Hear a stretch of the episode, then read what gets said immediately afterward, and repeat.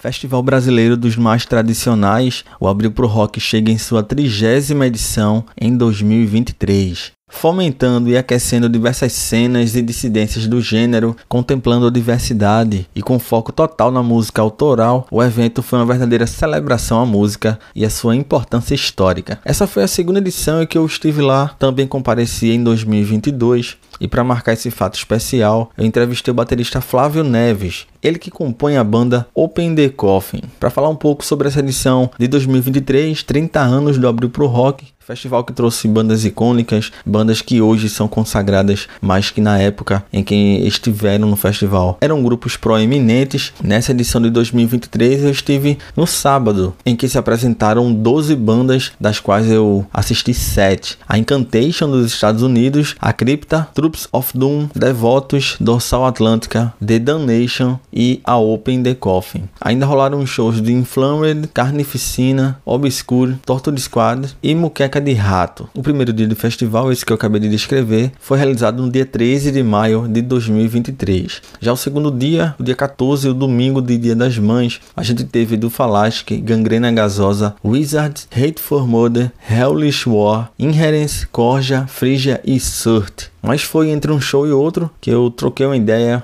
com Flávio Neves, ele que é o meu convidado desse episódio especial de Abril pro Rock. Então vamos para a entrevista com Flávio ainda lá na atmosfera do festival com todo o frisson. Eu sou Jade Tavares e você tem mais episódio do Repercuta Podcast.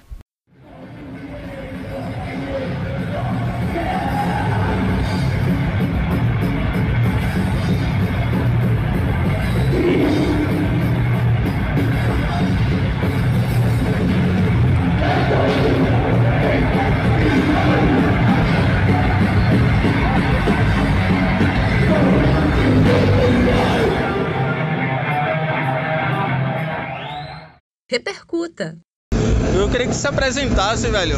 É... Você que é de Natal, tocou agora nessa 30 edição do Abril pro Rock. É... Se apresentar um pouco pra galera que escuta o Repercuta Podcast e que vem acompanhando o trabalho com bateristas e percussionistas. Enfim, fica à vontade e bem-vindo, velho. Meu irmão, muito obrigado. É um prazer estar aqui com você, trocar essa ideia. Meu nome é Flávio Neves, eu toco há há uns 20 e alguma coisa já de anos. Eu comecei a tocar bateria em 2001 também, com 15 anos, 16 e tal. É, eu comecei a tocar em banda de metal, mas passei por hardcore, punk rock, tudo no meio do underground, né? Tudo no meio do, do rock e do, das suas vertentes.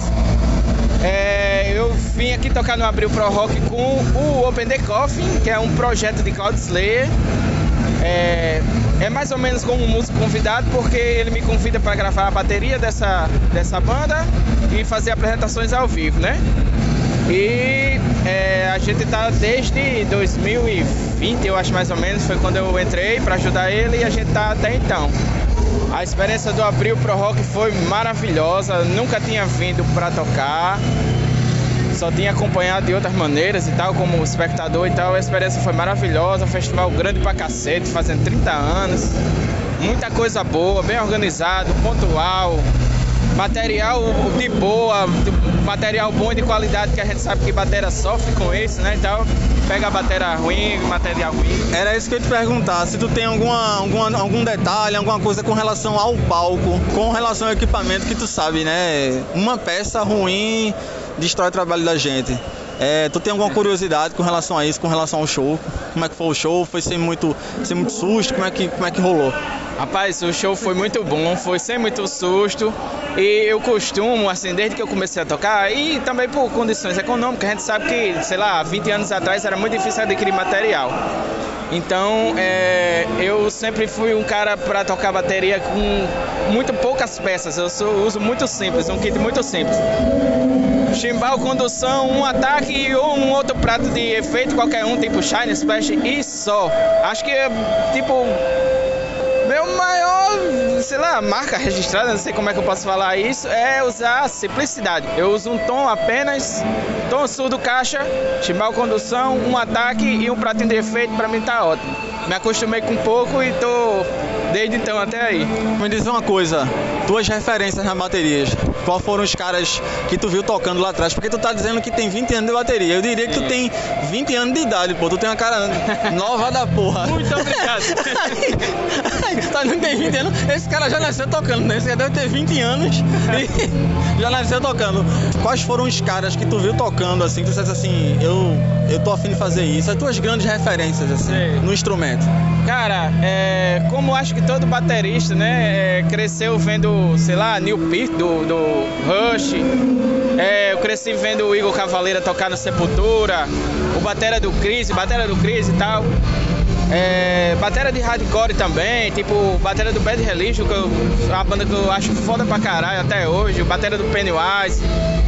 E, mas eu acho que a minha maior influência, até por estar mais direto comigo, eu sou sobrinho de um baterista também lá de Natal. Eu sou sobrinho de Augusto César, que tem assim, acho que seis anos mais na minha frente e a minha influência para tocar bateria foi vendo ele tocar, ele ensaiar e tal. Achei bonito, quis seguir o mesmo passo e tamo aí. Diz uma coisa, é, tu falou com relação às gravações com a, com a Open the Coffin, né? É, me fala com relação às gravações, quantos, se foram álbuns, se foram EPs, quantas músicas, e se tu destacaria alguma música em específico em que tem o teu trabalho de bateria ali, que tu pudesse indicar, assim, ó, galera, escuta essa aqui, porque é, tipo, é a minha cara, digamos, é a minha, minha assinatura. Massa, beleza.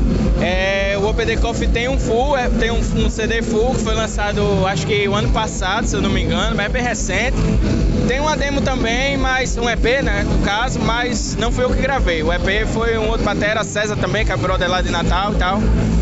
Mas esse full eu gravei, foi muito massa, eu gostei bastante do resultado porque a gente sabe que batera nunca tá satisfeito com gravação, né? Sempre você acha que sai uma merda e tal, mas essa aí eu até que gostei. E uma música pra indicar dele, eu acho que é a música título do CD, The World is a Casket. Massa. É, Flávio, diz uma coisa também, eu, que eu fiquei curioso. Vocês estão circulando é, em 2023, que é a data de gravação desse podcast aqui, eu, eu, eu costumo falar isso porque através do podcast, velho, eu viajo no tempo, porque eu tô conversando com uma pessoa no futuro. A pessoa que tá lá na frente, ela tá ouvindo aqui com relação ao passado. A pessoa que tá ouvindo lá em 2024, digamos. Sim.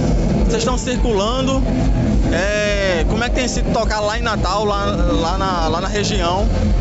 E se tem outros shows pra frente, como é que, como é que tá sendo? Tem alguma história interessante? Tem algum show desse aí? Alguma roubada, alguma parada assim? roubada sempre tem, deixa eu ver se eu me lembro no, decorrer do, do que eu vou dizer agora. Mas o curioso é que essa banda, que não é banda, na verdade é um projeto de Cláudio, ele queria só gravar sem ensaio, sem apresentação, sem nada. E eu disse a ele, Cláudio, isso aí vai sair, todo mundo vai querer que você vai tocar. E você vai ter que montar uma banda para tocar. Você vai me chamar, monta o resto e a gente vai sair para tocar. Ele não queria, mas apareceu tanto convite que a gente, né, tipo, ele se viu obrigado a fazer isso e tá rolando muito bem. A gente tocou em Recife já, é, aqui no Dark Side, aqui em Recife, né, tá? É, a gente veio pro Abril Pro Rock agora, vai tocar em Natal semana que vem. A gente tá em abril de 23, maio de 23.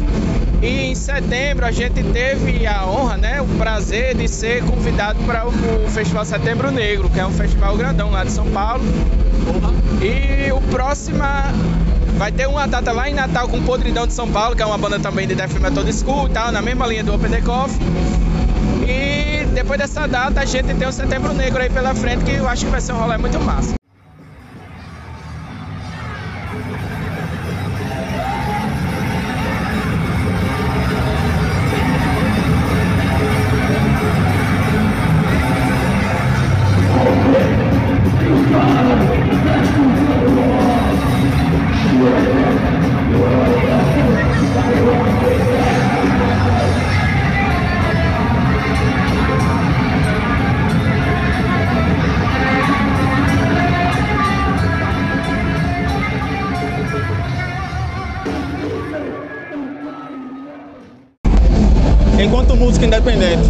Pior coisa e qual é a melhor coisa? Assim. Rapaz, eu vou falar logo a melhor, porque a melhor é, eu posso falar muito, é tudo. Eu tô, né, na música independente, underground, há pouco mais de. Não, pouco menos de 25 anos, né? Tal. Antes de tocar, eu já acompanhava e tal, desde muito pequenininho, por conta desse mesmo meu tio que eu disse. E é uma coisa que eu sei, que eu me vejo fazendo pelos próximos tantos anos aí que eu consegui tocar de maneira satisfatória e que, que alguém queira me, me colocar na banda, né? Então isso eu me vejo fazendo, sei lá, indeterminado. E o que eu posso falar de ruim é. Eu acho que a parte ruim é porque como a gente é independente e como a gente tem que se virar em tudo, material é muito caro, material quebra e a gente tem que repor, a gente não ganha é, grana suficiente para fazer essa reposição, a gente tem que tirar do bolso muitas vezes. E eu acho que o que mais, falando por mim, né, assim, bem em particular, o que mais me desestimula ou alguma coisa do tipo é a falta de condição para manter padrão de bateria, de equipamento, de instrumento no padrão que as bandas merecem, que a galera merece, que o público merece. Então acho que essa é a maior dificuldade. Flávio, com esses, esses mais de 20 anos aí, com relação à cena baterística em específico e também com, com relação à formação de público, porque eu sou músico independente também e uma grande dificuldade também é formação de público, né? Tu acha que melhorou, que piorou, ou tá na mesma, ou tu não parou para pensar nisso e enfim, só tá fazendo o teu mesmo? É, como é que tu vê essa questão de formação de público e também especificamente para bateria, assim? Se tem, imagina, se, tu acha que tu imagina se interessando por bateria ao longo do tempo, nesse tempo todo que tu tá nativa, se aumentou, ou se diminuiu, ou se todo mundo quer ficar trancado dentro do quarto mesmo, como é que é isso? Rapaz, eu acho que infelizmente o jovem assim de hoje em dia tem muito mais opções de diversão, tem muito mais opções de nicho de outros tipos de música. Tem música mais acessível, música mais fácil. A gente sabe que fazer underground é trabalhoso, porque requer paciência, requer é, um dia de público ruim, requer, enfim, milhares de coisas, né? Lá em Natal, pelo menos, falando, é, eu acho que está cada vez mais difícil. Eu faço parte de outras três bandas lá. O Adeus Ebu, que é de Natal, o Primórdio e a Sona Witch, que é uma banda de Doom Stoner que é um pouquinho diferente das outras. Eu ia te perguntar isso, os estilos, porque aí de certa forma tu falando dos estilos dela, tu tá falando também da tua versatilidade, né? Da tua mudança de, de estilo, de, banda pra, de uma banda pra outra. É, por eu gostar de tudo, assim, tipo, ter começado no hardcore, ter passado pelo punk hardcore, eu já toquei reggae é, toquei metal, ainda toco até hoje e tal. Eu gosto de tudo, então acho que eu consigo fazer um pouquinho de tudo. Fica mediando ali o meio termo e tudo, aí dá pra né, variar de estilo e tal. Mas eu acho que a maior, a maior dificuldade hoje em dia é atrair uma galera. A gente vê que, pelo menos para bateria, é, a gente sabe que é um instrumento que é custoso demais. Então não é todo mundo que está afim de passar por isso. E eu espero que melhore, a gente vai fazendo a parte da gente, né? Você com o seu podcast. Eu tenho certeza que isso aí vai despertar uma galera, vai fazer a galera conhecer, se interessar e tal, porque tem perrengue, como toda coisa tem.